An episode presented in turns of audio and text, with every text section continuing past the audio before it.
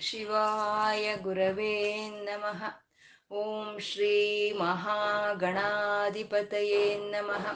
ಓಂ ಶ್ರೀ ಲಲಿತಾಂಬಿಕಾಯೇ ನಮಃ. ವಾಗರ್ತಾವಿವ ಸಂಪೃತ್ತೌ ವಾಗರ್ತ ಪ್ರತಿಪತ್ತಯೇ ಜಗತಃ ಪಿತರೌ ವಂದೇ ಪಾರ್ವತಿ ಪರಮೇಶ್ವರೌ ಗುರುಬ್ರಹ್ಮ ಗುರುರ್ವಿಷ್ಣು ಗುರುದೇವೋ ಮಹೇಶ್ವರ ಗುರುರ್ ಸಾಕ್ಷಾತ್ ಪರಬ್ರಹ್ಮ ತಸ್ಮೈ ಶ್ರೀ ಗುರವೇ ನಮಃ ವ್ಯಾಸಾಯ ವಿಷ್ಣುರೂಪಾಯ ವ್ಯಾಸರೂಪಾಯ ವಿಷ್ಣವೇ श्रुतिस्मृतिपुराणानाम् आलयं करुणालयं नमामि भगवत्पादशङ्करं लोकशङ्करम् अज्ञानां जाह्नवीतीर्थं विद्यातीर्थं विवेकिनां सर्वेषां सुखदं तीर्थं भारतीतीर्थमाश्रये व्यासा शिवाय विष्णुरूपाय विष्णुरूपाय शिवाय नमः ॐ नमो भगवते वासुदेवाय श्रीमात्रे नमः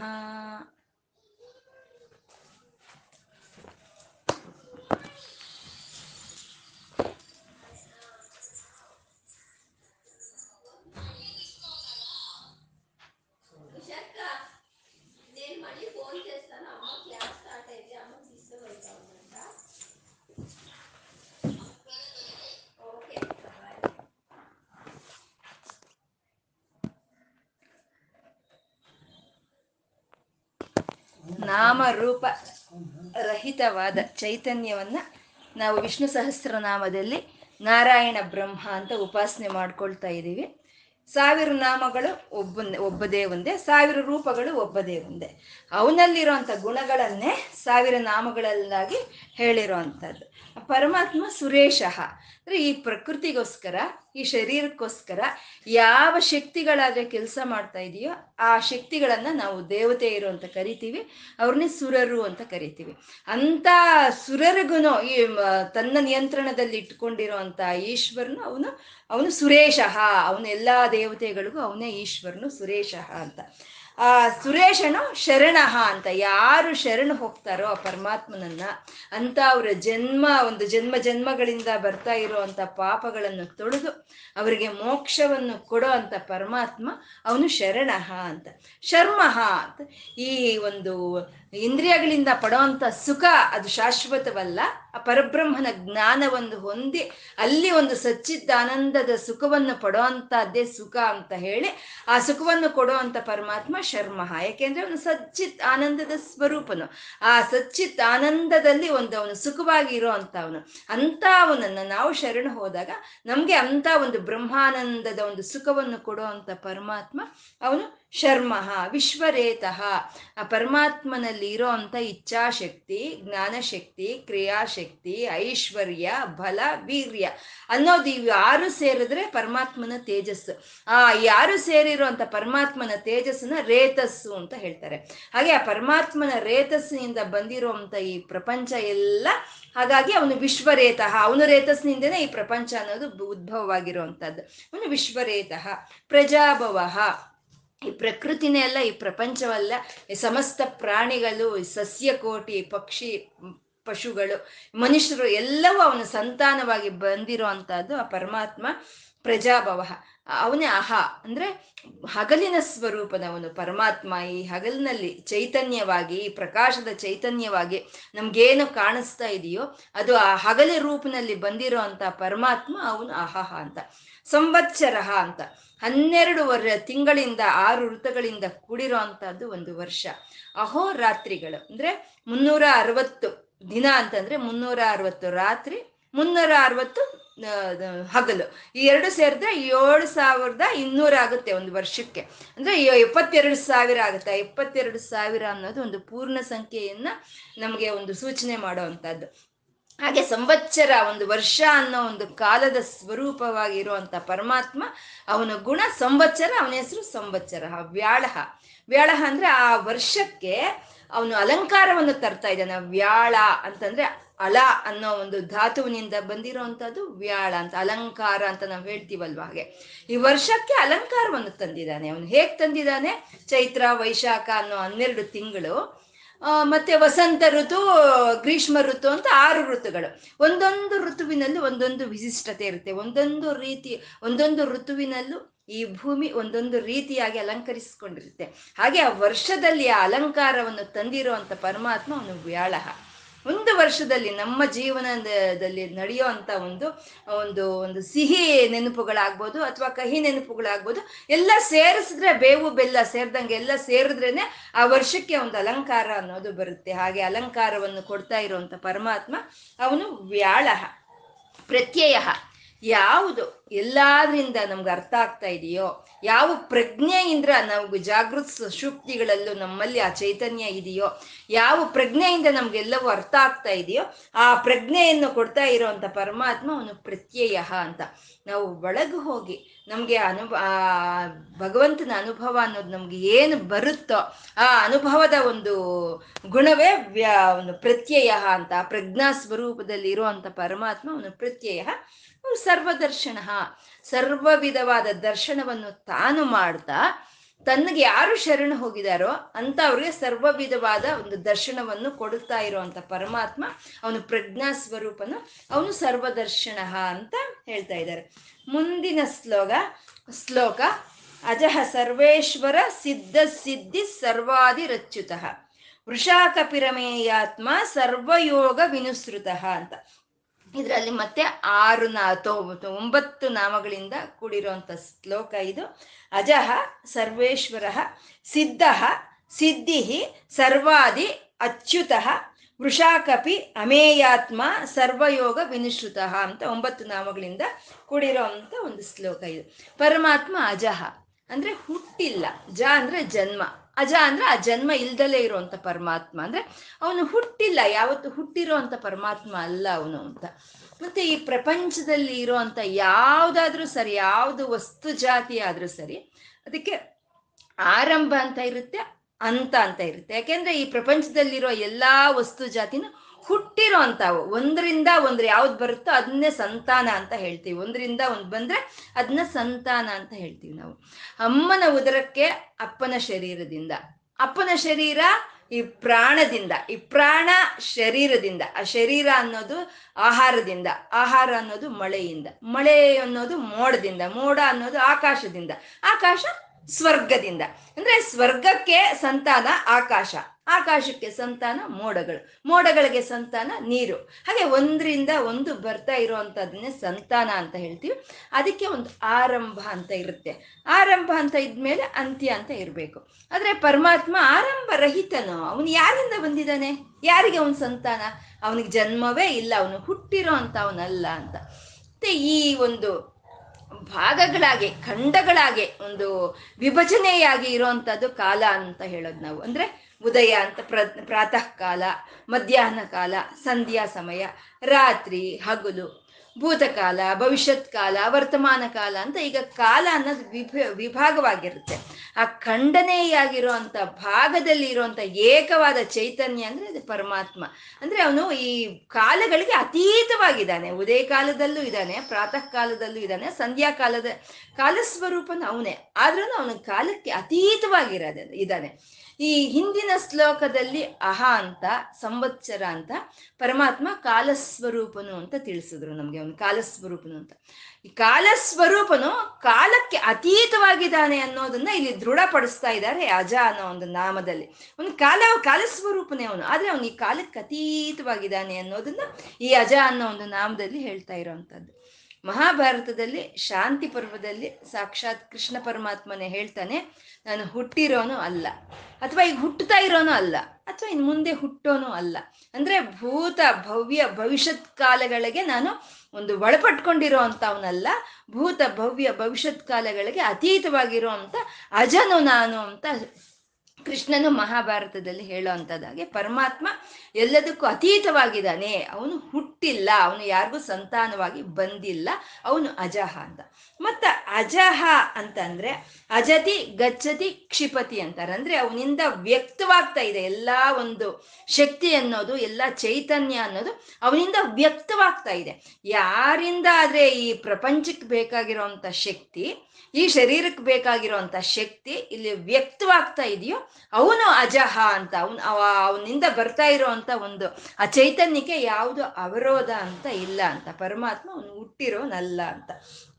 ಆ ಹುಟ್ಟು ಅನ್ನೋದು ಇಲ್ದಲೇ ಇರುವಂತ ಪರಮಾತ್ಮ, ಆ ಒಂದು ಆರಂಭ ಅನ್ನೋದು ಇಲ್ದಲೇ ಇರುವಂತ ಪರಮಾತ್ಮ, ಅವನು ಸರ್ವೇಶ್ವರ, ಸರ್ವರಿಗೂ ಈಶ್ವರನಾಗಿದ್ದಾನೆ. ಅಂದ್ರೆ ಇವಾಗ ನಮ್ಮನ್ನ ಆಳೋ ಅಂತವ್ರು ದೊರೆಗಳು ಅಂತೀವಿ.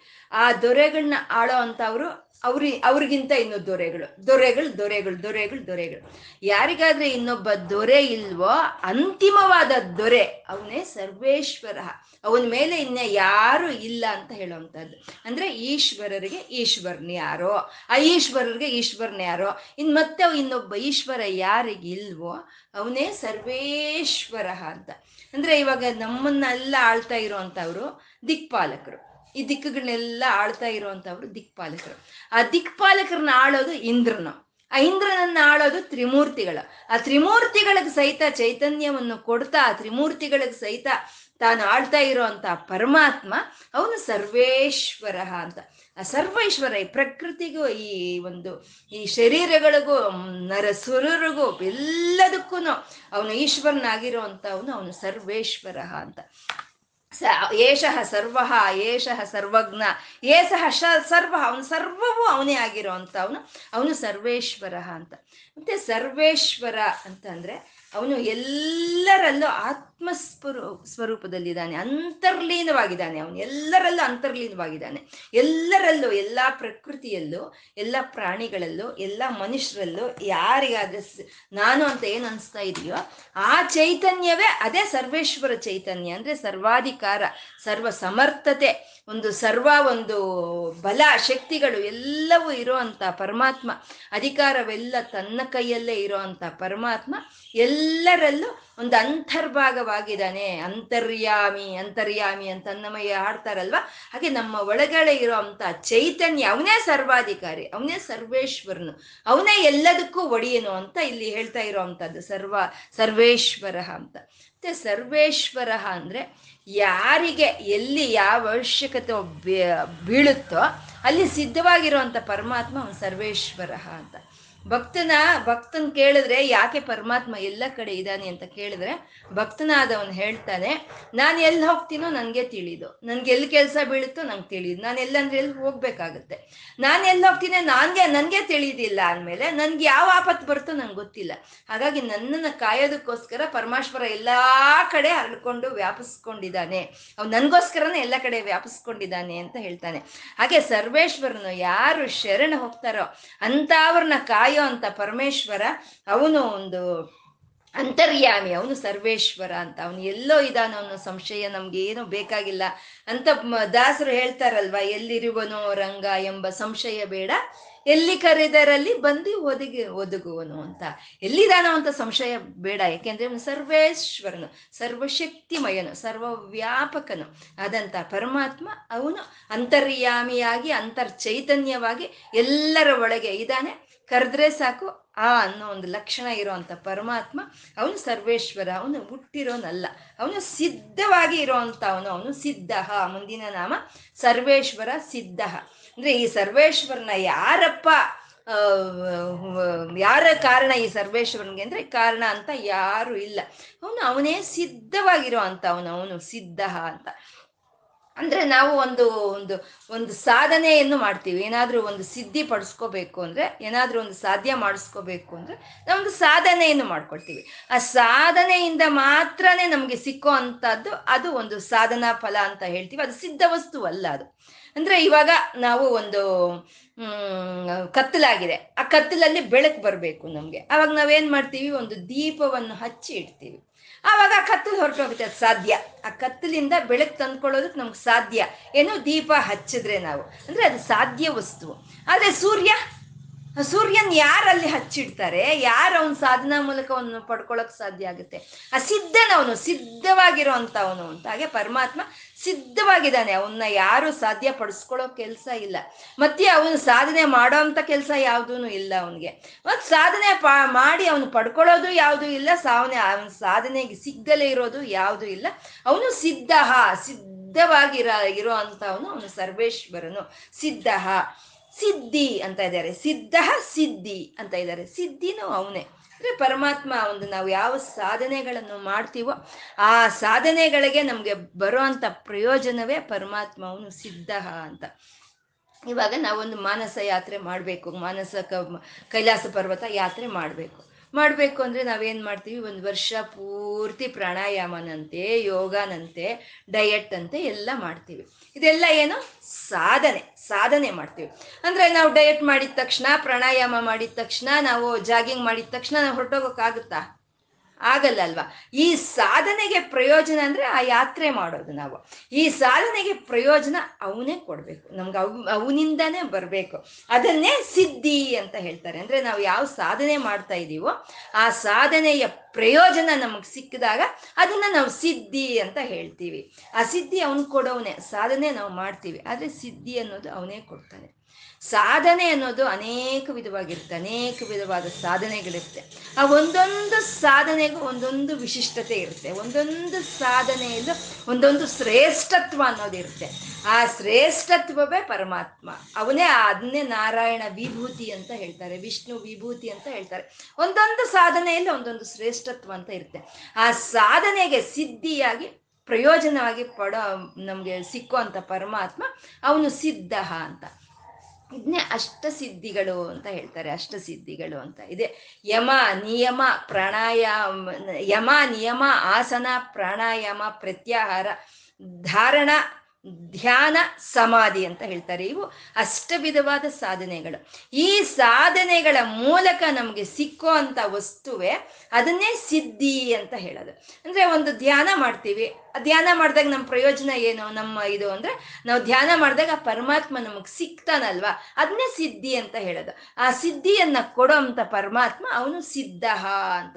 ಇದನ್ನ ನಾವು ಒಂದು ಪೂಜೆಗಳಾಗಿ, ವ್ರತಗಳಾಗಿ, ಒಂದು ಉಪವಾಸಗಳಾಗಿ, ಒಂದು ಪ್ರದಕ್ಷಿಣೆಯಾಗಿ, ಒಂದು ಧ್ಯಾನದಿಂದನೋ ನಾವು ಪರಮಾತ್ಮನ ಸೇರ್ಕೊಳ್ಳೋದಕ್ಕೆ ಸಾಧನೆ ಅಂತ ಮಾಡ್ತೀವಿ. ಆ ಸಾಧನೆಗೆ ಪ್ರಯೋಜನವಾಗಿ ಕೊಡೋ ಅಂತ ಪರಮಾತ್ಮ ಅವನೇ ಸಿದ್ಧ ಅಂದ್ರೆ. ಅಂದ್ರೆ ಸಾಧನೆ ಮಾಡ್ತಾ ಇದ್ದೀವಿ, ಆ ಪೂಜೆ ಮಾಡ್ತಾ ಇದ್ದೀವಿ, ಅಂದ್ರೆ ಅದಕ್ಕೊಂದು ಫಲ ಅಂತ ಬರ್ಬೇಕಲ್ಲ. ಆ ಫಲವೇ ಸಿದ್ಧಿ ಅಂತ ಹೇಳೋದು. ಅಂದ್ರೆ ಆ ಫಲ ಮಾತ್ರ ಸಿದ್ಧಿನ ಅಂತಂದ್ರೆ ಇಲ್ಲ, ಅವನೇ ಸಿದ್ಧಿ. ಆ ಪ್ರ ಆ ಪ್ರಯೋಜನಕ್ಕೆ ಸಿಕ್ಕೋ ಅಂಥದ್ದೇ ಅದೇ ಸಿದ್ಧಿ ಅಂತ ಹೇಳೋ ಅಂಥದ್ದು ಅಂದ್ರೆ ಇವಾಗ ನಾವು ಮೈಸೂರು ಮಾ, ಮೈಸೂರು ಪಾಕ್ ಮಾಡಬೇಕು ಅಂತ ಅನ್ಕೊಳ್ತೀವಿ. ಆ ಮೈಸೂರು ಪಾಕ್ ಮಾಡೋದಕ್ಕೆ ಏನೇನು ಇಂಗ್ರೀಡಿಯೆಂಟ್ಸ್ ಬೇಕು ಅಂತ ತಿಳ್ಕೊಳ್ತೀವಿ. ಅದನ್ನ ಹೇಗೆ ಮಾಡೋದು ಅಂತ ತಿಳ್ಕೊಳ್ತೀವಿ. ಮಾಡ್ತೀವಿ, ಅದೆಲ್ಲ ಸಾಧನೆ ಆಯಿತು. ಆ ಮಾಡಿದಾಗ ನಮ್ಗೇನು ಸಿಕ್ಕುತ್ತೆ? ಮೈಸೂರು ಪಾಕೆ ಸಿಕ್ಕುತ್ತೆ ಅಲ್ವಾ? ಹಾಗೆ ಪರಮಾತ್ಮನಿಗಾಗಿ ನಾವು ಮಾಡೋ ಅಂತ ಯಾವ ಸಾಧನೆಗಳಿಗೂ ಆ ಸಿದ್ಧಿ ಕೊಡೋವನು ಅವನೇ, ಆ ಸಿದ್ಧಿಯ ರೂಪದಲ್ಲಿ ನಮಗೆ ಸಿಕ್ಕುವವನು ಅವನೇ, ಅವನು ಸಿದ್ಧ ಅಂತ ಹೇಳೋ ಅಂಥದ್ದು. ಅವನು ಸಿದ್ಧ. ಅವನು ಸಿದ್ಧವಾಗಿದ್ದಾನೆ. ಅವನ್ನ ನಾವು ಯಾವ ರೀತಿ ಒಂದು ನಾವು ಒಂದು ಸಾಧನೆಗಳ ಮೂಲಕ ನಾವು ಪಡ್ಕೊಂಡ್ರು ಅದಕ್ಕೆ ಸಿದ್ಧಿಯನ್ನು ಕೊಡೋ ಅಂತ ಪರಮಾತ್ಮ. ಅವನು ಸೇ, ಅವನು ಸಿದ್ಧ ಅಂತ, ಅವನು ಸಿದ್ಧಿಯನ್ನ ಕೊಡ್ತಾನೆ ಪರಮಾತ್ಮ ಅಂತ ಇಲ್ಲಿ. ಅಸಿದ್ಧಿ ಸಿದ್ಧ ಅಂತ ಎರಡು ಹೇಳೋದ್ರಲ್ಲಿ ಆ ಒಂದು ಅದ್ವೈತವನ್ನ ಇಲ್ಲಿ ಹೇಳ್ತಾ ಇದ್ದಾರೆ. ಅಂದ್ರೆ ಸಿದ್ಧವಾಗಿದ್ದಾನೆ ಪರಮಾತ್ಮ. ಆ ಸಿದ್ಧವಾಗಿರೋ ಪರಮಾತ್ಮನ್ಗೋಸ್ಕರ ನಾವು ಸಾಧನೆ ಮಾಡಿದ್ರೆ ಅದು ಅವನೇ ಜ್ಞಾನ. ಆ ಬ್ರಹ್ಮನ್ಗಾಗಿ ನಾವು ಮಾಡ್ತಾ ಇರೋ ಅಂತ ಒಂದು ಸಾಧನೆ ಅದೇ ಅವನೇ ಜ್ಞಾನ. ಆ ಬ್ರಹ್ಮಜ್ಞಾನದಿಂದ ನಮ್ಗೆ ಸಿಗ್ತಾ ಇರೋ ಅಂತ ಸಿದ್ಧಿ ಅಫಲಿತವೂ ಅವನೇ. ಅಂದ್ರೆ ಈ ಅದ್ವೈತವನ್ನು ಆ ಸಿದ್ಧ ಸಿದ್ಧಿ ಅಂತ ಆ ಅದ್ವೈತವನ್ನು ನಮ್ಗೆ ಈ ನಾಮದಲ್ಲಿ ತೋರಿಸ್ತಾ ಇರೋವಂಥದ್ದು ಸಿದ್ಧ, ಸಿದ್ಧಿ. ಸರ್ವಾದಿ ಅವನೇ ಸರ್ವಾದಿ. ಅಂದ್ರೆ ಈ ಪ್ರಕೃತಿಗೆ ಯಾರು ಆದಿಯಲ್ಲಿ ಇದ್ರೋ ಅವನೇ ಸರ್ವಾದಿ ಅಂತ. ಈ ಪ್ರಾಣಿಗಳಿಗೆ ಒಂದು ಇರುವೆಯಿಂದ ಹಿಡಿದು ಒಂದು ಬ್ರಹ್ಮನವರೆಗೂ ಮೊಟ್ಟ ಮೊದಲು ಸೃಷ್ಟಿಯಾಗಿದ್ದು ಬ್ರಹ್ಮ. ಆ ಬ್ರಹ್ಮನಿಗಂತೆ ಮೊದಲೇ ಇದ್ದಂತ ಪರಮಾತ್ಮ ಅವನು ಸರ್ವಾದಿ ಅಂತ. ಎಲ್ಲ ವೇದಗಳಿಗೂ, ವೇದಗಳು ನಾಲ್ಕು ವಿಧವಾದ ವೇದಗಳ ಓಂಕಾರದಿಂದ ಬಂದ್ರೆ ಆ ಓಂಕಾರಕ್ಕೂ ಮುಂಚೆನೆ ಇದ್ದಂತ ಪರಮಾತ್ಮ ಅವನು ಸರ್ವಾದಿ. ಅವನು ಎಲ್ಲಾ ಇದಕ್ಕೂ ಮೂಲ ಕಾರಣ. ಈ ಪ್ರಕೃತಿಗೂ ಈ ಮನುಷ್ಯರಿಗೂ, ಈ ಪಶು ಪಕ್ಷಾದಿಗಳಿಗೂ, ವೇದಗಳಿಗೂ ಯಾರು ಕಾರಣವೋ ಅವನೇ ಸರ್ವಾದಿ ಅಂತ. ಈ ಪುರುಷಾರ್ಥಗಳು, ಧರ್ಮ, ಅರ್ಥ, ಕಾಮ, ಮೋಕ್ಷ ಅನ್ನೋದು ಪುರುಷಾರ್ಥಗಳು. ಈ ಪುರುಷಾರ್ಥಗಳು ಯಾರಿಂದ ಬಂತು? ಅವನಿಂದನೇ ಬಂತು. ಧರ್ಮ, ಅರ್ಥ, ಕಾಮ, ಮೋಕ್ಷ ಅನ್ನೋ ಅವನಿಂದನೇ ಬಂತು. ಆ ಧರ್ಮ, ಅರ್ಥ, ಕಾಮ, ಮೋಕ್ಷಗಳು ಅವನಿಂದಾನೇ ಬರ್ತಾ ಇದ್ರು ಅದಕ್ಕೂ ಇನ್ನು ಮುಂಚೆ ಆದಿಯಲ್ಲೇ ಇದ್ದಂತ ಪರಮಾತ್ಮ ಅವನು ಸರ್ವಾದಿ ಅಂತ. ಅವನು ಸರ್ವಾದಿ, ಎಲ್ಲದಕ್ಕೂ ಆದಿಯಲ್ಲಿ ಇದ್ದಂತ ಅವನು ಎಲ್ಲದಕ್ಕೂ ಮೂಲ ಕಾರಣವಾಗಿರೋ ಅಂತ ಅವನು ಅವನು ಸರ್ವಾದಿ ಅಂತ. ಮತ್ತೆ ಸರ್ವಾದಿ ಅಂದ್ರೆ ದೃಢತ್ವ. ಈ ದೃಢತ್ವವನ್ನು ಕೊಡ್ತಾ ಇದ್ದಾನೆ. ಎಲ್ಲ ಈ ಒಂದು ಪ್ರಾಣಿಗಳಿಗಾಗ್ಬೋದು, ಈ ಪ್ರಕೃತಿಗಾಗ್ಬೋದು ದೃಢತ್ವವನ್ನು ಅವನು ಕೊಡ್ತಾ ಇದ್ದಾನೆ. ಅವನು ಕೊಡ್ತಾ ಇರೋ ದೃಢತ್ವದಿಂದಾನೇ ಸೂರ್ಯನಾಗ್ಬೋದು, ಚಂದ್ರನಾಗ್ಬೋದು ಭೂಮಿ ಆಗ್ಬೋದು ದೃಢವಾಗಿ ಹಾಗೆ ಅದ್ರ ಕಕ್ಷೆಯಲ್ಲಿ ನಿಂತಿದೆ. ಈ ಶರೀರ ಹೀಗೆ ದೃಢವಾಗಿದೆ ಅಂದ್ರೆ ಆ ಸರ್ವಾದಿಯಾದ ಪರಮಾತ್ಮ ಕೊಡ್ತಾ ಇರುವಂತ ದೃಢತ್ವದ ಒಂದು ಲಕ್ಷಣದಿಂದಾನೇ ಈ ಶರೀರ ಅನ್ನೋದು ಹಾಗೆ ದೃಢವಾಗಿ ಇದೆ ಅಂತ ಹೇಳುವಂತಹದ್ದು ಸರ್ವಾದಿ ಪರಮಾತ್ಮ. ಸರ್ವಾದಿ, ಅಚ್ಯುತಃ ಅಂತ ಹೇಳ್ತಾ ಇದೆ. ಅಚ್ಯುತ ಅಚ್ಯುತಿ ಅಂದ್ರೆ ಜಾರಿ ಹೋಗುವಂಥದ್ದು. ಜಾರಿ ಹೋಗೋದನ್ನ ಚ್ಯುತಿ ಅಂತ ಹೇಳ್ತೀವಿ. ಅಚ್ಯುತಃ ಅಂದ್ರೆ ಜಾರಿ ಹೋಗಲ್ಲ, ಅಂದ್ರೆ ದೃಢವಾಗಿರುತ್ತೆ. ಆ ಪರಮಾತ್ಮನ ಸಂಕಲ್ಪ ಅನ್ನೋದು ಅದು ಯಾವಾಗ್ಲೂ ದೃಢವಾಗಿರೋ ಅಂಥದ್ದು ಯಾವಾಗ್ಲೂ ದೃಢವಾಗಿರುತ್ತೆ ಪರಮಾತ್ಮನ ಸಂಕಲ್ಪ ಅನ್ನೋದು. ಅಂದ್ರೆ ಅವನು ಈ ರೀತಿ ಸೃಷ್ಟಿ ಮಾಡಬೇಕು ಅಂದ್ಕೊಂಡ ಈಗ ಈ ಸೂರ್ಯ ಚಂದ್ರರು, ಈ ಪ್ರಕೃತಿ, ಈ ಪಂಚಭೂತಗಳು, ಈ ಎಲ್ಲ ಈ ಒಂದು ಜೀವರಾಶಿಗಳು, ಜ ಸಾವಿರ ಜಂಗಮ ಒಂದಾಗಿ ಈ ಪ್ರಪಂಚವನ್ನು ಸೃಷ್ಟಿ ಮಾಡಬೇಕು ಅಂತ ಅವನು ಒಂದು ದೃಢ, ಒಂದು ಸಂಕಲ್ಪವನ್ನು ತಗೊಂಡ. ಆ ಸಂಕಲ್ಪವನ್ನು ತಗೊಂಡಂತ ಪರಮಾತ್ಮ ಅವನು ಯಾವತ್ತೂ ಅದರಿಂದ ಹಿಂದೆ ಜರುಗಲಿಲ್ಲ. ಆ ಯಾವತ್ತೋ ತಗೊಂಡಿರೋಂಥ ಸಂಕಲ್ಪ ಅದು ಇವತ್ತಿಗೂ ದೃಢವಾಗಿದೆ. ಜಾರಿ ಹೋಗ್ತಾ ಇಲ್ಲ. ಅವನ ಒಂದು ಸಂಕಲ್ಪ ಜಾರಿ ಹೋಗ್ತಾ ಇಲ್ಲ. ನಾವು ತಗೊಳ್ಳೋ ಅಂಥ ನಿರ್ಧಾರಗಳು, ಇವತ್ತು ನಾವೊಂದು ನಿರ್ಧಾರ ತಗೊಂಡ್ರೆ ನಾಳೆ ಅದು ಬೇಡ ಅನ್ಕೊಳ್ತೀವಿ ನಾವು. ನಾಳೆ ಯಾಕೆ ಇನ್ನು ಸ್ವಲ್ಪ ಹೊತ್ತಿಗೆ ಬೇಡ ಬಿಡಪ್ಪ, ಅದು ಕಷ್ಟ ಅಂತ ಅನ್ಕೊಳ್ತೀವಿ ನಾವು. ಆದರೆ ಪರಮಾತ್ಮ ಯಾವುದೋ ಆದಿಯಲ್ಲಿ ತಗೊಂಡಂಥ ಒಂದು ಸಂಕಲ್ಪ, ಆದಿಯಲ್ಲಿ ಅವನು ತಗೊಂಡಂಥ ಒಂದು ನಿರ್ಧಾರಣಗಳು, ಆದಿಯಲ್ಲಿ ಅವನು ಇಟ್ಟಿರುವಂಥ ಈ ಕ್ರಮಶಿಕ್ಷಣೆ, ಇದೆಲ್ಲ ದೃಢವಾಗಿದೆ ದೃಢವಾಗಿದೆ.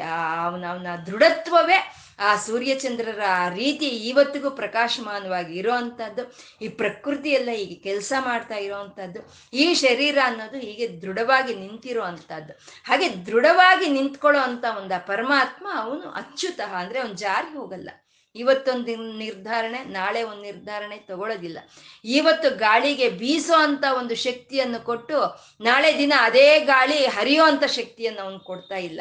ಎಲ್ಲ ಒಂದೇ ಒಂದು ಧರ್ಮವನ್ನು ಇಟ್ಟಿದ್ದಾನೆ. ಆ ಧರ್ಮದಿಂದಾನೇ ಅವು ಎಲ್ಲವೂ ನಡೀತಾ ಇದೆ. ಈ ಕಲ್ಪದಲ್ಲಲ್ಲ, ಬರೋ ಕಲ್ಪದಲ್ಲಾದ್ರೂ ಅಷ್ಟೇ, ಈ ಪಂಚ ಒಂದು ಪಂಚಭೂತಗಳಾಗ್ಬೋದು, ಸೂರ್ಯಚಂದ್ರರಾಗ್ಬೋದು, ಅದೇ ಧರ್ಮವನ್ನು ಪರಿಪಾಲನೆ ಮಾಡ್ತಾರೆ. ಆ ರೀತಿ ದೃಢತ್ವವನ್ನು ಕೊಟ್ಟಿರೋ ಅಂತ ಪರಮಾತ್ಮ ಅವನು ಅಚ್ಯುತಃ, ಅವನು ದೃಢವಾಗಿದ್ದಾನೆ. ನಾ, ಅಚ್ಯುತನ ಒಂದು ಒಂದು ಅನುಗ್ರಹ ಅನ್ನೋದು ನಮಗ್ ಸಿಕ್ಕಿದ್ರೆ ನಾವು ತಗೊಳ್ಳೋ ಅಂತ ನಿರ್ಧಾರಣಗಳಲ್ಲಿ ನಮಗೆ ದೃಢತ್ವ ಅನ್ನೋದು ಬರುತ್ತೆ. ನಮ್ಮ ಶರೀರ ಈಗ ದೃಢವಾಗಿರುತ್ತೆ. ನಮಗೆ ಬಂದಿರೋ ಅಂತ ಒಂದು ಈ ಜ್ಞಾನ ಅನ್ನೋದು ಜಾರಿ ಹೋಗ್ದಲೆ ಅದು ದೃಢವಾಗಿರುತ್ತೆ ಅಂತ ಅಚ್ಚುತಃ ಅಂತ. ಯಾರಾದ್ರೆ ಬ್ರಹ್ಮಜ್ಞಾನಿಗಳು, ಬ್ರಹ್ಮಜ್ಞಾನದೊಂದಿಗೆ ಸಾಧನೆ ಮಾಡ್ತಾ ಆ ಬ್ರಹ್ಮನನ್ನು ಪಡ್ಕೊಳ್ತಾರೋ, ಆ ಸಾಧನೆಯ ಮೂಲಕ ಆ ಸಿದ್ಧಿಯನ್ನು ಕೊಡೋ ಅವನು ಅವನೇ ಸಿದ್ಧನು. ಆ ಸಾಧನೆಯ ಮೂಲಕ ಆ ಬಂದಂತ ಸಿದ್ಧಿ ಅಂದ್ರೆ ಅದೇ ಅಚ್ಯುತ ಲಕ್ಷಣ ಅಂತ ಹೇಳೋದು. ಅಂದ್ರೆ ಬ್ರಹ್ಮಜ್ಞಾನಿಗಳು ಆ ಜ್ಞಾನದೊಂದಿಗೆ ಯಾವ ಸ್ಥಾನವನ್ನು ಸೇರ್ಕೊಳ್ತಾರೋ ಅದನ್ನೇ ಪರಂಧಾಮ ಅಂತ ಹೇಳ್ತಾರೆ. ಅದೇ ವಿಷ್ಣುವಿನ ಒಂದು ಸ್ಥಾನ ಅಂತ ಹೇಳ್ತಾರೆ. ಅದೇ ಅಚ್ಯುತ ಅಂದ್ರೆ ಒಂದು ಸಲಿ ನಾವಲ್ಲಿ ಸೇರ್ಕೊಂಡ್ರೆ ಮತ್ತೆ ಅವನು ನಮಗೆ ಜಾರಿ ಹೋಗೋದಕ್ಕೆ ಯಾವ ಪರಮಾತ್ಮ ಆದ್ರೆ ಬಿಡಲ್ವೇ ಅವನೇ ಅಚ್ಚುತನು ಅಂತ. ಒಂದು ಸಲಿ ಆ ಜ್ಞಾನವನ್ನ ಹಿಡ್ಕೊಂಡು ಒಂದು ಸಲಿ ಸಾಧನೆಯನ್ನು ಶುರು ಮಾಡಿಕೊಂಡು ನಾವು ಒಂದು ಸಲಿ ಆ ಬ್ರಹ್ಮನನ್ನು ನಾವು ಸೇರ್ಕೊಂಡ್ವಾ, ಆ ಸಮಾಧಿ, ನಮ್ಮ ಜ್ಞಾನ ಅನ್ನೋದು ಆ ಈಶ್ವರನಲ್ಲಿ ಐಕ್ಯವಾಯ್ತಾ ಮತ್ತೆ ಅವನಲ್ಲಿಂದ ಜಾರಿ ಹೋಗೋಕ್ಕೆ ನಮ್ಮನ್ನು ಬಿಡಲ್ಲ. ಆ ಯಾವ ಒಂದು ಲಕ್ಷಣವಾದ್ರೆ ನಮ್ಮನ್ನ ಜಾರಿ ಹೋಗೋಕ್ಕೆ ಬಿಡದಲೆ ದೃಢವಾಗಿ ಇಟ್ಕೊಂಡಿರುತ್ತೋ ನಮ್ಮನ್ನ ಅದನ್ನೇ ಅಚ್ಯುತ ಅಂತ ಹೇಳೋದು, ಅಚ್ಯುತ ಲಕ್ಷಣ ಅಂತ. ಅಚ್ಯುತ ಅನ್ನೋದು ಅಂತ ಒಂದು ಇದಾಗಿರುವಂತಹದ್ದು ಅದು ಆ ಸುರರಿಗೂ ಅವನು ಸರ್ವೇಶ್ವರನೇ. ಆ ಸುರರಿಗುನು ಆ ಸುರೇಶ್ವರನೇ, ಅವನು ಸರ್ವೇಶ್ವರನು. ಅವನೇ ಸಿದ್ಧಿಯನ್ನು ಕೊಡೋ ಅಂತ ಅವನು ಅವನೇ ಒಂದು ಒಂದು ಸಿದ್ಧವಾಗಿರೋ ಅಂತ ಅವನು ಅಂದ್ರೆ ಸುರರಿಗೆಲ್ಲ ಅವನು, ಅವನೇ ಈಶ್ವರನಾಗಿರೋ ಅಂತಾನು ಮತ್ತೆ ಇಲ್ಲಿ ಸಿದ್ಧರಿಗೂ ಅವನೇ ಈಶ್ವರನಾಗಿದ್ದಾನೆ. ಸಿದ್ಧರಿಗೂ ಸಿದ್ಧಿಯನ್ನು ಕೊಡ್ತಾ ಇದ್ದಾನೆ.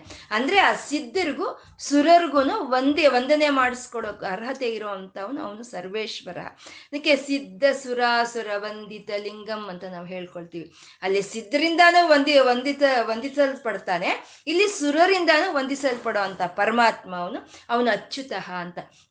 ಇದನ್ನೇ ಶಾಶ್ವತಂ ಶಿವಂ ಅಚ್ಯುತಂ ಅಂತ ಹೇಳ್ತಾರೆ. ಯಾವ ಒಂದು ಚೈತನ್ಯವಾದ್ರೆ ಶಾಶ್ವತವಾಗಿದೆಯೋ, ಯಾವ ಚೈತನ್ಯವಾದ್ರೆ ಶುಭವನ್ನು ಕೊಡುತ್ತೋ, ಯಾವ ಚೈತನ್ಯವಾದ್ರೆ ದೃಢ ಸಂಕಲ್ಪವನ್ನು ಕೊಡುತ್ತೋ, ಅದೇ ಅಚ್ಯುತಂ ಅಂತ ಹೇಳ್ತಾ ಇದ್ದಾರೆ. ಅದನ್ನೇ ನಾವು ತತ್ಪ್ರಣಮಾಮಿ ಸದಾಶಿವಲಿಂಗಂ ಅಂತ ಹೇಳ್ತೀವಿ ಅಂದ್ರೆ ಸದಾ ಶಾಶ್ವತವಾದಂಥ ಶುಭವನ್ನು ಕೊಡುವಂಥ ಅಚ್ಯುತ ಲಕ್ಷಣವೇ ಅದೇ ಅದೇ ಸರ್ವೇಶ್ವರ ಅಂತ ಹೇಳುವಂಥದ್ದು ಅವನೇ ಶುದ್ಧ ಸರಾಸುರ ವಂದಿತಂ. ಅವನೇ ಸಿದ್ಧರು ಅವನನ್ನೇ ವಂದನೆ ಮಾಡ್ತಾ ಇದ್ದಾರೆ, ಸುರರು ಅವನನ್ನೇ ವಂದನೆ ಮಾಡ್ತಾ ಇದ್ದಾರೆ. ಅವನು ಸಿದ್ಧವಾಗಿದ್ದಾನೆ. ಎಲ್ಲಾ ಸಿ, ಸಾಧನೆಗಳಿಗೂ ಸಿದ್ಧಿಯಾಗಿ ಅವನೇ ಬರ್ತಾ ಇದ್ದಾನೆ ಅಂತ ಹೇಳೋ ಅಂತ ಈ ಅಚ್ಯುತ ನಾಮದೊಂದಿಗೆ, ಈ ಶುಭವಾದ, ಈ ಶುಭವನ್ನು ಉಂಟು ಮಾಡುವಂಥ ಅಚ್ಯುತ ನಾಮದೊಂದಿಗೆ ಮೊದಲನೆಯ ನೂರು ನಾಮಗಳ ಒಂದು ವಿಷ್ಣು ಸಹಸ್ರನಾಮ ಅನ್ನೋದು ಮುಗಿತಾ ಇದೆ. ಮೊದಲನೇ ನಾಮಗಳು ಈ ಅಚ್ಯುತ ನಾಮ, ಈ ಮಂಗಳಕರವಾದ ಒಂದು ಅಚ್ಯುತ ಅನ್ನೋ ಒಂದು ನಾಮದಿಂದ ಒಂದು ಅದು ಮುಗಿತಾ ಇರೋ ಅಚ್ಯುತಃ. ವೃಷಾಕಪಿ, ಪರಮಾತ್ಮ ವೃಷಾಕಪಿ. ವೃಷಾಕಪಿ, ವೃಷ ಅಂದ್ರೆ ಧರ್ಮ ಅಂತ. ಕಪಿ ಅಂತಂದ್ರೆ ವರಾಹ ಸ್ವಾಮಿಯನ್ನ ಕಪಿ ಅಂತ ಹೇಳೋವಂಥದ್ದು ಅಂದ್ರೆ ಉಷಾ ಕಪಿ ಅಂದ್ರೆ ವರಾಹವತಾರದ ಒಂದು ವಿಶೇಷಣೆಯನ್ನ ಇಲ್ಲಿ ಉಲ್ಲೇಖ ಮಾಡ್ತಾ ಇದ್ದಾರೆ. ವೃಷಾ ಕಪಿ ಅಂತ ವರಾಹ ಸ್ವಾಮಿ ವೃಷ ಅಂತಂದ್ರೆ ಧರ್ಮ ಅನ್ಕೊಂಡ್ವಿ. ಕಪಿ ಅಂತಂದ್ರೆ ವರಾಹ. ವರಾಹ ಅಂದ್ರೆ ಅವನು ವರಾಹನ ಯಜ್ಞ ಸ್ವರೂಪನು ಯಜ್ಞ ಸ್ವರೂಪನಾದ ಅವನು ನಾರಾಯಣನೇ, ಆ ಧರ್ಮ ಯಜ್ಞ ಸ್ವರೂಪನಾದ ನಾರಾಯಣನೇ ವೃಷಾಕಪಿ ಅಂತ ಹೇಳೋವಂಥದ್ದು ಭೂಮಿಯೆಲ್ಲ ಆ ಧರ್ಮದಿಂದ ಆ ಯಜ್ಞದಿಂದನೇ ಈ ಭೂಮಿ ಅನ್ನೋದು ನಿಂತಿರೋದು. ಆ ಧರ್ಮ, ಆ ಯಜ್ಞ ಎರಡು ಇಲ್ಲ ಅಂದ್ರೆ ಈ ಭೂಮಿನೇ ಇಲ್ಲ ಅಲ್ವಾ? ಇವಾಗ ನಾ ಒಂದು ರೈತ ಒಂದು ವ್ಯವಸಾಯ ಮಾಡ್ತಾ ಇದ್ದಾನೆ. ಯಾಕೆ ಅಷ್ಟು ಕಷ್ಟಪಟ್ಟು ಅವನು ವ್ಯವಸಾಯ ಮಾಡ್ತಾ ಇದ್ದಾನೆ ಅಂದ್ರೆ ಧರ್ಮ. ಕೃಷಿ ಮಾಡೋದು ಅವನ ಧರ್ಮ. ಹಾಗಾಗಿ ಅವನು ಆ ಕಷ್ಟ ಪಡ್ತಾ ಇದ್ದಾನೆ. ಆ ಕಷ್ಟ ಪಡೋದನ್ನೇ ಯಜ್ಞ ಅಂತ ನಾವು ಹೇಳ್ತೀವಿ. ಅಂದ್ರೆ ಅವನ ಧರ್ಮದಿಂದ ಅವನು ಪಡ್ತಾ ಇರುವಂತ ಕಷ್ಟ ಆ ಯಜ್ಞದಿಂದ, ಆ ಧರ್ಮದಿಂದ ಆ ಯಜ್ಞದಿಂದಾನೇ ಈ ಭೂಮಿ ಎಲ್ಲ ನಿಂತಿ ಇರೋವಂಥದ್ದು ನಾವು ಒಂದು ಅಡುಗೆ ಮಾಡ್ತೀವಿ. ಅಡುಗೆ ಮಾಡೋದು ಯಾಕೆ? ನಮ್ಮ ಧರ್ಮ ಅಡುಗೆ ಮಾಡ್ತೀವಿ. ಆ ಅಡುಗೆ ಮಾಡೋವಾಗ ಅದು ನಮಗಾಗಿ ಅಂತ ಮಾಡ್ಕೊಳ್ಳಲ್ಲ. ನಾವು ನಿಸ್ವಾರ್ಥವಾಗಿ ಮನೆ ಮಂದಿ ಎಲ್ಲ ಊಟ ಮಾಡಲಿ ಅಂತ ಹೇಳಿ ನಾವು ಅಡುಗೆ ಮಾಡ್ತೀವಿ. ಆ ನಾವು ನಿಸ್ವಾರ್ಥವಾಗಿ ಮಾಡೋ ಅಂತ ಒಂದು ಆ ಕೆಲಸವನ್ನೇ ಅದನ್ನೇ ಯಜ್ಞ ಅಂತ ಹೇಳೋದು. ಅಂದ್ರೆ ಆ ಧರ್ಮ ಯಜ್ಞ ಸ್ವರೂಪನು ವರಾಹ ಅಂತ ಹೇಳೋ ಅಂಥದ್ದು ನಾವು ಹೇಳ್ಕೊಂಡ್ವಿ ಪರಮಾತ್ಮ ಈ ಪ್ರಕೃತಿಯಲ್ಲಿ ಪ್ರತಿಯೊಂದಕ್ಕೂ ಒಂದು ನಿಯಮವನ್ನು ಇಟ್ಟಿದ್ದಾನೆ ಅಂತ. ಆ ಸೂರ್ಯನು, ಆ ಚಂದ್ರನು ಆಕಾಶದಲ್ಲಿ ಹಾಗೆ ಪ್ರಕಾಶಿಸ್ತಾ ಇರಬೇಕು. ಆ ಭೂಮಿ ಅನ್ನೋದು ತನ್ನ ಕಕ್ಷೆಯಲ್ಲಿ ತಾನು ತಿರುಗ್ತಾ ಇರಬೇಕು. ಒಂದು ಪ್ರತಿ ಒಂದು ಜೀವಿಗೂ ಅದಕ್ಕೆ ಅಂತ ಒಂದು ಧರ್ಮ ಅನ್ನೋದು ಇಟ್ಟಿದ್ದಾನೆ. ಯಾರಾದ್ರೂ ಆ ಧರ್ಮವನ್ನ ಒಂದು ಅವ್ರು ಮೀರಿ ಆ ಧರ್ಮವನ್ನ ಒಂದು ವ್ಯತಿರೇಕಿಸ್ಕೊಂಡು ಹೋದ್ರೆ ಆ ಪ್ರಕೃತಿ ನಿಯಮಗಳು ಅನ್ನೋದು ಅದನ್ನ ಒಪ್ಕೊಳ್ಳೋದಿಲ್ಲ. ಆ ಪರಮಾತ್ಮನೇ ಅವ್ರಿಗೆ ಶಿಕ್ಷೆಯನ್ನು ಕೊಡ್ತಾನೆ.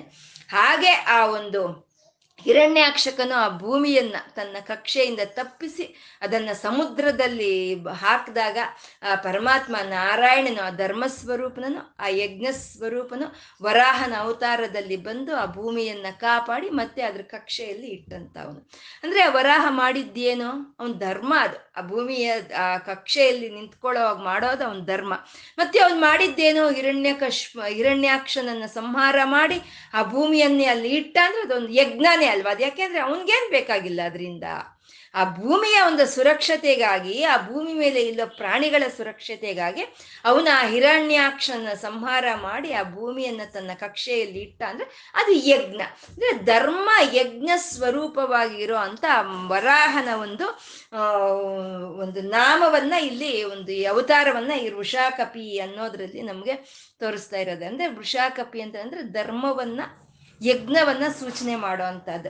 ಹಾಗಾಗಿ ವಿಷ್ಣು ವಿಷ್ಣು ಸಹಸ್ರನಾಮದಲ್ಲಿ ಅನೇಕ ನಾಮಗಳು ವೃಷ ವೃಷ ಅಂತ ಬರುತ್ತೆ. ವೃಷಾಕೃತಿ ಅಂತ, ವೃಷಾ ಹಿ ಅಂತ ವೃಷಪರ್ವ ಅಂತ, ವೃಷಃ ಅಂತ ವೃಷಭಾಕ್ಷ ಅಂತ ಅನೇಕ ನಾಮಗಳ ಧರ್ಮವನ್ನು ಸಂಕೇತ ಮಾಡುವಂಥ ನಾಮಗಳು ನಮಗೆ ವೃಷಾಕಪಿಯನ್ನು ವೃಷ ಈ ವಿಷ್ಣು ಸಹಸ್ರನಾಮದಲ್ಲಿ ಬರುವಂಥದ್ದು. ಹಾಗೆ ಧರ್ಮ, ಯಜ್ಞ ಪರಿಪಾಲನೆ ಮಾಡೋ ಅಂತ ವರಾಹ ಸ್ವರೂಪವೇ ವೃಷಾಕಪಿ ಅಂತ. ಮತ್ತೆ ವೃಷಾಕಪಿ ಅಂತಂದ್ರೆ ವರ್ಷಿಸೋ ಅಂಥದ್ದು ವರ್ಷಿಸೋ ಅಂಥದ್ದು. ಅಂದ್ರೆ ಯಾರಾದ್ರೆ ಆ ಪರಮಾತ್ಮನ ಒಂದು ಅನುಗ್ರಹಕ್ಕೆ ಪಾತ್ರರಾಗ್ತಾರೋ, ಯಾರಾದ್ರೆ ಆ ಪರಮಾತ್ಮನನ್ನ ಒಂದು ಆಶ್ರಯಿಸ್ಕೊಂಡಿರ್ತಾರೋ ಅಂತ ಅವ್ರಿಗೆ ವರ್ಷಿಸ್ತಾನೆ ಅವನು. ಅಂದ್ರೆ ಅವನ ಕರುಣೆಯನ್ನ ವರ್ಷದ ರೂಪದಲ್ಲಿ ತರ್ತಾನೆ ನಮ್ಗೆ. ಹಾಗೆ ನಮ್ಮ ಮೇಲೆ ಅನುಗ್ರಹವನ್ನು ವರ್ಷಿಸೋ ಅಂತ ಪರಮಾತ್ಮ ಅವನು ವೃಷಾಕಪಿ ಅಂತ. ಅಮೇಯಾತ್ಮ, ಪರಮಾತ್ಮ ಅಮೇಯಾತ್ಮ. ಅವನು ಸರ್ವ, ಸರ್ವೇ, ಸರ್ವೇಶ್ವರನು ಅಂತಂದ್ರು. ಅಂದ್ರೆ ಸರ್ವಶಕ್ತಿಮಯನು. ಅವನಿಂದಾನೇ ಈ ಸೃಷ್ಟಿ ಎಲ್ಲ ಬಂದಿದೆ. ಈ ಪ್ರಕೃತಿ ಅವನಿಂದಾನೇ ಬಂದಿದೆ. ಈ ಪ್ರಾಣಿಗಳು ಅವನಿಂದಾನೇ ಬಂದಿದೆ. ಈ ಇರುವೆಯಿಂದ ಹಿಡಿದು ಬ್ರಹ್ಮನವರೆಗೂ ಎಲ್ಲ ಅವನಿಂದಾನೇ ಬಂದಿದೆ. ಎಲ್ಲರಲ್ಲೂ ಅವನ ಆತ್ಮದ ರೂಪದಲ್ಲಿ ಇದ್ದಾನೆ ಅವನು. ಒಂದು ಒಂದು ಪಶು ಪಕ್ಷಾದಿಗಳಾಗ್ಬೋದು, ಬ್ರಹ್ಮನಾಗ್ಬೋದು, ಕೀಟಕವಾಗ್ಬೋದು, ನಮ್ಮಲ್ಲೂ ಎಲ್ಲರಲ್ಲೂ ಆತ್ಮ ರೂಪದಲ್ಲಿದ್ದಾನೆ ನಾನು ಅನ್ನೋ ಒಂದು ಚೈತನ್ಯ ರೂಪದಲ್ಲಿದ್ದಾನೆ. ಅದನ್ನ ಅಳಿಯಕ್ಕಾಗುತ್ತಾ? ಎಷ್ಟು ಅಂತ ಅಳಿಯಕ್ಕಾಗುತ್ತೆ. ಅದನ್ನ ಎಲ್ಲಾ ಗ್ರಹಗಳಲ್ಲೂ ಅವನೇ ತುಂಬಿಕೊಂಡಿದ್ದಾನೆ, ಎಲ್ಲಾ ಬ್ರಹ್ಮಾಂಡಗಳಲ್ಲೂ ಅವನೇ ತುಂಬಿಕೊಂಡಿದ್ದಾನೆ. ಬ್ರಹ್ಮನಿಂದ ಹಿಡಿದು ಕೀಟಕದವರೆಗೂ ಅವನೇ ನಾನು ನಾನು ನಾನು ಅನ್ನೋ ತುಂಬಿಕೊಂಡಿದ್ದಾನೆ ಅವನು. ಈ ನಾನು ನಾನು ಅನ್ನೋ ಚೈತನ್ಯ ನಮ್ಗೆ ಅರ್ಥ ಆಗ್ತಾ ಇದೆ ಇಲ್ಲಿ. ನಮ್ಗೆ ಅರ್ಥ ಆಗ್ತಾ ಇದೆ ಆ- ಸ್ಪಂದನೆ ನಮ್ಗೆ ಅರ್ಥ ಆಗ್ತಾ ಇದೆ. ಅದು ಎಷ್ಟಿದೆ? ಅದು ಇಷ್ಟೇ, ಇದು ಇಷ್ಟಿದೆ ಅಂತ ಹೇಳಕ್ ಸಾಧ್ಯ ಇದೆಯಾ ಅದು? ಎಲ್ಲರಲ್ಲೂ ಇದೆ, ಎಲ್ಲಾ ಕಡೆ ಇದೆ, ಎಲ್ಲಾ ಭೂಮಂಡಲಗಳಲ್ಲೂ ಇದೆ, ಎಲ್ಲಾ ಒಂದು ಬ್ರಹ್ಮಾಂಡಗಳಲ್ಲೂ ತುಂಬಿಕೊಂಡಿದೆ ಆ ಚೈತನ್ಯ. ಆತ್ಮ ರೂಪದಲ್ಲಿ ಚೈ, ತುಂಬಿಕೊಂಡಿದೆ. ಆತ್ಮ ಇಷ್ಟೇ ಇದೆ ಅಂತ ಹೇಳಕ್ ಸಾಧ್ಯ ಆಗುತ್ತಾ ಅದು? ಅದು ಅಳಿಯಕ್ ಸಾಧ್ಯ ಇಲ್ಲ. ಆ ರೂಪ ಇಂಥದ್ದು ಅಂತ ಹೇಳಕ್ಕಾಗ್ಲಿ, ಅಥವಾ ಅದ್ರ ನಾಮ ಇಂಥದ್ದು ಅಂತ ಹೇಳಕ್ಕಾಗ್ಲಿ, ಅಥವಾ ಅದ್ರ ಲಕ್ಷಣ ಇಂಥದ್ದು ಅಂತ ಹೇಳಕ್ಕಾಗ್ಲಿ, ಅದ್ರ ಗುಣ ಇಷ್ಟು ಅಂತ ಹೇಳಕ್ಕಾಗ್ಲಿ, ಸಾಧ್ಯ ಆಗ್ದಲೇ ಇರೋವಂಥದ್ದೇ ಅದೇ ಅಮೇಯಾತ್ಮ ಅಂತ ಪರಮಾತ್ಮ ಅವನು. ನಮ್ಗಿದೆಲ್ಲ ಸರ್ವೇ ಸಾಧಾರಣವಾಗಿ ಕಾಣಿಸ್ತಾ ಇದೆ. ಹಾಗಾಗಿ ನಮ್ಗಿದು ಅರ್ಥ ಆಗ್ತಾ ಇಲ್ಲ. ಇಲ್ಲ ಅಂದ್ರೆ ಆ ಪರಮಾತ್ಮನ ಚೈತನ್ಯ ಎಲ್ಲೆಲ್ಲಿದೆ? ಎಲ್ಲೆಲ್ಲಿದೆ, ಎಲ್ಲೆಲ್ಲಿ, ಎಷ್ಟೆಷ್ಟು ಬ್ರಹ್ಮಾಂಡಗಳಿದೆಯಾ ಅದು ನಮ್ಮ ಇಂದ್ರಿಯಗಳಿಗೆ ಏನಾದರೂ ಗೋಚರ ಆಗುತ್ತಾ ನಮ್ಮ ಮಾತಿಗೆ ಗೊತ್ತಾಗುತ್ತಾ ನಮ್ಮ ಜ್ಞಾನಕ್ಕೆ ಗೊತ್ತಾಗುತ್ತಾ ನಮ್ಮ ಕಣ್ಣಿಗೆ ಗೊತ್ತಾಗುತ್ತಾ. ನಮ್ಮ ಇಂದ್ರಿಯಗಳಿಗೆ ಮನೋ ಬುದ್ಧಿ ಇಂದ್ರಿಯಗಳಿಗೆ ತಿಳಿಯ ಪಡೆದಲೇ ಇರೋ ಅಂತ ಮನೋ ವಾಚಾಮ ಗೋಚರವಾದಂಥ ಆ ಶಕ್ತಿ, ಆ ಚೈತನ್ಯ, ಅದು ಅಮೇಯಾತ್ಮ, ಅದು ಇಷ್ಟೇ ಅಂತ ಹೇಳಕ್ಕೆ ಸಾಧ್ಯ ಇಲ್ದಲೇ ಇರೋ ಅಷ್ಟದು ಅದು ಅಮೇಯಾತ್ಮ. ಸರ್ವಯೋಗ ವಿನಿಸೃತ ಆ ಪರಮಾತ್ಮ ಸರ್ವಯೋಗ ವಿನಿಸೃತ ಅಂದ್ರೆ ಎಲ್ಲವನ್ನು ಸೃಷ್ಟಿ ಮಾಡ್ದ, ಒಂದು ಕೀಟಕದಿಂದ ಹಿಡಿದು, ಒಂದು ಪಕ್ಷಿಗಳಿಂದ ಹಿಡಿದು, ಒಂದು ಪ್ರಾಣಿಗಳಿಂದ ಹಿಡಿದು, ಬ್ರಹ್ಮನವರೆಗೂ ಎಲ್ಲ ಸೃಷ್ಟಿ ಮಾಡ್ದ. ಎಲ್ಲ ಪ್ರಕೃತಿಯನ್ನ ಸೃಷ್ಟಿ ಮಾಡ್ದ, ಎಲ್ಲ ದೇವತೆಗಳನ್ನು ಸೃಷ್ಟಿ ಮಾಡ್ದ. ಆದ್ರೆ ಅವನ್ ಯಾರ ಜೊತೆ ಸಂಗಡ ಇದೆಯಾ? ಯಾರ ಜೊತೆ ಅವನ ಸಂಗಡ ಇಲ್ಲ, ಅವನು ಏಕಾಕಿನಿ. ಏಕಾಕಿನಿ ಭೂಮರೂಪ ಅಂತ ನಾವು ಹೇಳ್ಕೊಂಡಾಗೆ ಅವನ ಸರ್ವಯೋಗ ವಿನಿಸೃತ. ಯೋಗ ಅಂದ್ರೆ ಇಲ್ಲಿ ಒಂದು ಕೂಡಿಕೆ ಅಂತ ಹೇಳೋದು ನಾವು. ಯಾರ ಜೊತೆಯಲ್ಲೂ ಅವನು ಕೂಡಿ ಇಲ್ಲ. ಎಲ್ಲರನ್ನ ಅವನೇ ಸೃಷ್ಟಿ ಮಾಡಿದ್ದಾನೆ. ಎಲ್ಲರಲ್ಲ ಅವನೇ ಆತ್ಮ ಚೈತನ್ಯದ ರೂಪದಲ್ಲಿ ಇದ್ದಾನೆ. ಆದ್ರೆ ಅವನು ಯಾರು ಸಂಗಡವೂ ಇಲ್ಲ. ಅವನು ಯಾರೋ, ಯಾವ ಒಂದು ಇದಕ್ಕೂ ಅವನು ಸೇರಿರೋನಲ್ಲ. ಸರ್ವಯೋಗ ವಿನಿಸೃತ. ಯಾರು ಸಂಗಡವಲ್ಲೂ ಅವನಿಗಿಲ್ಲ ಅಂತ. ಇಲ್ಲ ಅಂದ್ರೆ ಅವನು ಯಾವ ಜಾತಿಯ ಅವನು ಪಶು ಜಾತಿನ ಪಕ್ಷಿ ಜಾತಿನ ಪ್ರಾಣಿಗಳ ಜಾತಿನ, ನದಿ ಜಾತಿನ, ಗುಡ್ಡದ ಜಾತಿನ, ಈ ರಾಕ್ಷಸರ ಜಾತಿನ ದೇವತೆಗಳ ಜಾತಿನ, ಗ್ರಹಗಳ ನಕ್ಷತ್ರ, ಯಾವುದು ಅವನು, ಯಾವ ಜಾತಿಗೆ ಅವನು ಸೇರಿದ್ದಾನೆ? ಯಾವ ಜಾತಿಗೆ ಅವನು ಸೇರಿಲ್ಲ? ಅವನು ಹೇಳ್ತಾನೆ, ಪಕ್ಷಿಗಳಲ್ಲಿ ನಾನೇ ನಾನೇ ಗರುಡ ಅಂತ ಹೇಳ್ತಾನೆ. ಆ ಹಾವುಗಳಲ್ಲಿ ನಾನೇ ವಾಸುಕಿ ಅಂತ ಹೇಳ್ತಾನೆ. ಹಾಗೆ ಎಲ್ಲ ಉತ್ತಮವಾಗಿರೋದೆಲ್ಲ ನಾನೇ ಅಂತ ಹೇಳಿದ್ರೆ ಅವನು ಯಾವುದು ಜಾತಿಗೆ ಸೇರಿಲ್ಲ ಅವನು. ಅವನ ಸಂಗಡ ಯಾರ ಸಂಗಡದಲ್ಲೂ ಅವನಿಲ್ಲ. ಎಲ್ಲರಲ್ಲ ಆತ್ಮ ಚೈತನ್ಯದ ರೂಪದಲ್ಲಿ ಅವನಿದ್ದಾನೆ. ಸಾಕ್ಷೀಭೂತವಾಗಿದ್ದಾನೆ ಅಷ್ಟೇ. ಅವನಿಗೆ ಯಾವ ಕರ್ಮ ಅವನಿಗೆ ಅಂಟ್ತಾ ಇಲ್ಲ. ಅವನು ಯಾರ ಸಂಗಡದೊಂದಿಗೆ ಅವನಿಲ್ಲ. ಸೂರ್ಯ ಪ್ರಕಾಶಮಾನವಾಗಿ ಹಾಗೆ ಚೈತನ್ಯವನ್ನು ಈ ಭೂಮಿ ಕಡೆ ಹರಿಯೋದಕ್ಕೆ ಬಿಡ್ತಾ ಇರುವಂತ ಪರಮಾತ್ಮ, ಆ ಸೂರ್ಯ ಭಗವಂತ, ಅವನು ಯಾವ ಸಂಗಡ ಇದ್ದಾನೆ, ಯಾರ ಸಂಗಡದಲ್ಲಿದ್ದಾನೆ ಅವನು? ಯಾರ ಸಂಗಡವೂ ಇಲ್ಲ. ಹಾಗೆ ಆ ಪರಮಾತ್ಮ ಸೂರ್ಯನಿಗೆ ಸಹಿತ ಪ್ರಕಾಶವನ್ನು ಕೊಡ್ತಾ ಇರೋವಂಥ ಪರಮಾತ್ಮ ಸರ್ವಯೋಗ ವಿನಿಸೃತ.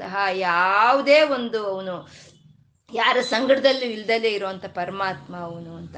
ಮತ್ತೆ ಯೋಗ ಅಂತಂದ್ರೆ ಯೋಚನೆ ಅಂತ ಆಗುತ್ತೆ, ಆಲೋಚನೆ ಅಂತ ಆಗುತ್ತೆ, ಅಥವಾ ಪ್ರಣಾಳಿಕೆ ಅಂತ ಆಗುತ್ತೆ.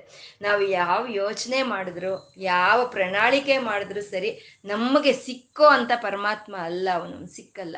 ನಾವು ಏನು ಕೆಲಸಗಳು ಮಾಡ್ತಾ ಇದ್ದೀವೋ ಆ ಕೆಲಸಗಳನ್ನ ನಾವು ಎಲ್ಲವೂ ಅವನಿಗೆ ಆ ಒಂದು ಭಗವಂತನಿಗೆ ಅರ್ಪಣೆ ಮಾಡಿಕೊಂಡು ನಾವು ಚಿತ್ತ ಶುದ್ಧಿಯಿಂದ ಇದ್ರೆ ಅವನ ಒಂದು ಅನುಭವ ಅನ್ನೋದು ನಮ್ಮ ಹೃದಯಕ್ಕೆ ಸಿಕ್ಕುತ್ತೆ ಹೊರ್ತು ನೇರವಾಗಿ ಯಾವುದೇ ಒಂದು ಯೋಗಕ್ಕೆ ಸಿಕ್ಕೋ ಅಂತ ಪರಮಾತ್ಮ ಅಲ್ಲ ಅವನು. ಯಾವ ಯೋಗವಾದ್ರೂ ಸರಿ. ರಾವಣಾಸ್ರನಿಗೆ ಸಿಕ್ಕದ್ನ?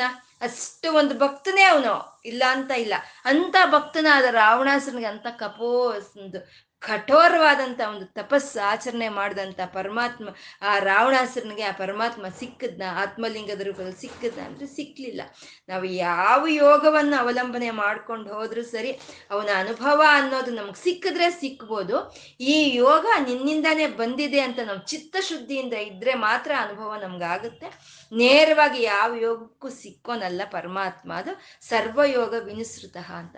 ಮತ್ತೆ ಸರ್ವಯೋಗ ವಿನುಶ್ರತ ಅಂತಂದ್ರೆ ಸರ್ವ ಧರ್ಮಗಳ ಸಾಧನೆಗೆ ಫಲವಾಗಿ, ಸಾರವಾಗಿ ಸಿಕ್ಕುವಂಥ ಪರಮಾತ್ಮ ಅಂತ ಅರ್ಥ ಆಗುತ್ತೆ. ಯಾವುದೇ ಒಂದು ನಾನಾ ವಿಧವಾದ ಧರ್ಮಗಳಿಗೆ, ನಾನಾ ವಿಧವಾದ ಸಾಧನೆಗಳಿಗೆ, ನಾನಾ ವಿಧವಾದ ಪ್ರಯತ್ನಗಳಿಗೆ, ನಾನಾ ವಿಧವಾದ ಯೋಗಗಳಿಗೆ ಸಿಕ್ಕೋ ಅಂತ ಸಾರ ವಸ್ತುವೇ ಪರಮಾತ್ಮ ಅಂತ. ಒಬ್ರು ಹಾಡ್ತಾ ಇದ್ದಾರೆ, ಒಂದು ಭಕ್ತಿಯಿಂದ ಹಾಡ್ತಾ ಇದ್ದಾರೆ. ಏನು ಅದ್ರ ಸಾಧನೆ, ಏನಾದ್ರ ಸಿದ್ಧಿ ಅಂತಂದ್ರೆ ಪರಮಾತ್ಮನ್ ಪಡ್ಕೊಳ್ಳೋದೆ. ಆ ಹಾಡೋದಕ್ಕೆ ಸಾಧನೆ ಒಂದು ಸಾರವಾಗಿ ಸಿಕ್ಕುವಂತ ಪರಮಾತ್ಮ. ಇನ್ನೊಬ್ರು ಒಂದು ಕವಿತೆ ಹೇಳ್ತಾ ಇದ್ದಾರೆ, ಇನ್ನೊಬ್ರು ಒಂದು ಮಂತ್ರವನ್ನ ಹೇಳ್ತಾ ಇದ್ದಾರೆ, ಒಬ್ರು ಉಪವಾಸ ಮಾಡ್ತಾ ಇದ್ದಾರೆ, ಒಬ್ರು ಪ್ರದಕ್ಷಿಣೆ ಮಾಡ್ತಾ ಇದ್ದಾರೆ. ಯಾರು ಯಾವುದು ಏನು ಮಾಡಿದ್ರು ಸರಿ ಅದಕ್ಕೆ ಸಾರವಾಗಿ ಸಿಕ್ಕುವಂತ ಪರಮಾತ್ಮ ಅವನು ಸಾರ ವಸ್ತುವು, ಸರ್ವಯೋಗ ವಿನಿಸೃತ. ವಿನಿಸೃತ ಅಂದ್ರೆ ಹೊರಗೆ ಜಿಮ್ಮೆ ಆಚೆ ಬರುವಂತಹದ್ದು ಹೊರಗಡೆ ಜಿಮ್ಮೆ ಒಂದು ಬರುತ್ತೆ ಅಲ್ವಾ? ಇವಾಗ ಸಕ್ ಇದು ಇದೆ, ಒಂದು ಕಬ್ಬಿನ ಜಲ್ಲೆ ಇದೆ. ಆ ಕಬ್ಬಿನ ಜಲ್ಲೆನ ನಾವು ಚೆನ್ನಾಗಿ ಕ್ರಶ್ ಮಾಡಿದ್ರೆ ಅದರ ರಸ ಆಚೆಗೆ ಬರುತ್ತಲ್ಲ. ಹಾಗೆ ನಾವು ಕಾಯ, ವಾಚ, ಮನಸ್ಸ, ಪರಮಾತ್ಮನ ಮೇಲೆ ಮನಸ್ಸಿಟ್ಟು ಯಾವುದಾದ್ರೂ ಒಂದು ಯೋಗದ ಮೂಲಕ ಅದು ಭಕ್ತಿ ಯೋಗವಾಗ್ಬೋದು ಧರ್ಮಯೋಗವಾಗ್ಬೋದು, ಯಾವುದಾದ್ರೂ ಒಂದು ಒಂದು ಯೋಗದ ಮೂಲಕ ನಮಗೆ ಸಿಕ್ಕೋ ಅಂತ ಒಂದು ಸಾರ ವಸ್ತುವು ಅವನೇ ಪರಮಾತ್ಮ. ಅವನು, ಅವನೇ ಒಂದು ಸಾರ ವಸ್ತುವಾಗಿ ನಮ್ಗೆ ಸಿಗುವಂಥ ಪರಮಾತ್ಮ ಸರ್ವಯೋಗ ವಿನುಸೃತ ಅಂತ. ಆ ಪರಮಾತ್ಮ ಅವನೇ ಒಂದು, ಅವನು ಹುಟ್ಟಿಲ್ಲ, ಅವನಿಗೆ ಹುಟ್ಟು ಅನ್ನೋದಿಲ್ಲ. ಅವನು ಸಿದ್ಧವಾಗಿರುವಂಥ ಸರ್ವೇಶ್ವರನು. ಅವನು.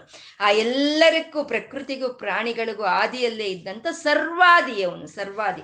ಆ ಸರ್ವಾದಿಯಾದ ಪರಮಾತ್ಮ ಅವನೇ ಈ ದೃಢತ್ವವನ್ನು ಕೊಟ್ಟಿದ್ದಾನೆ. ಈ ಒಂದು ನಮ್ಮ ಸಂಕಲ್ಪಗಳಿಗೆ ದೃಢವನ್ನು ಕೊಡ್ತಾ ಇದ್ದಾನೆ.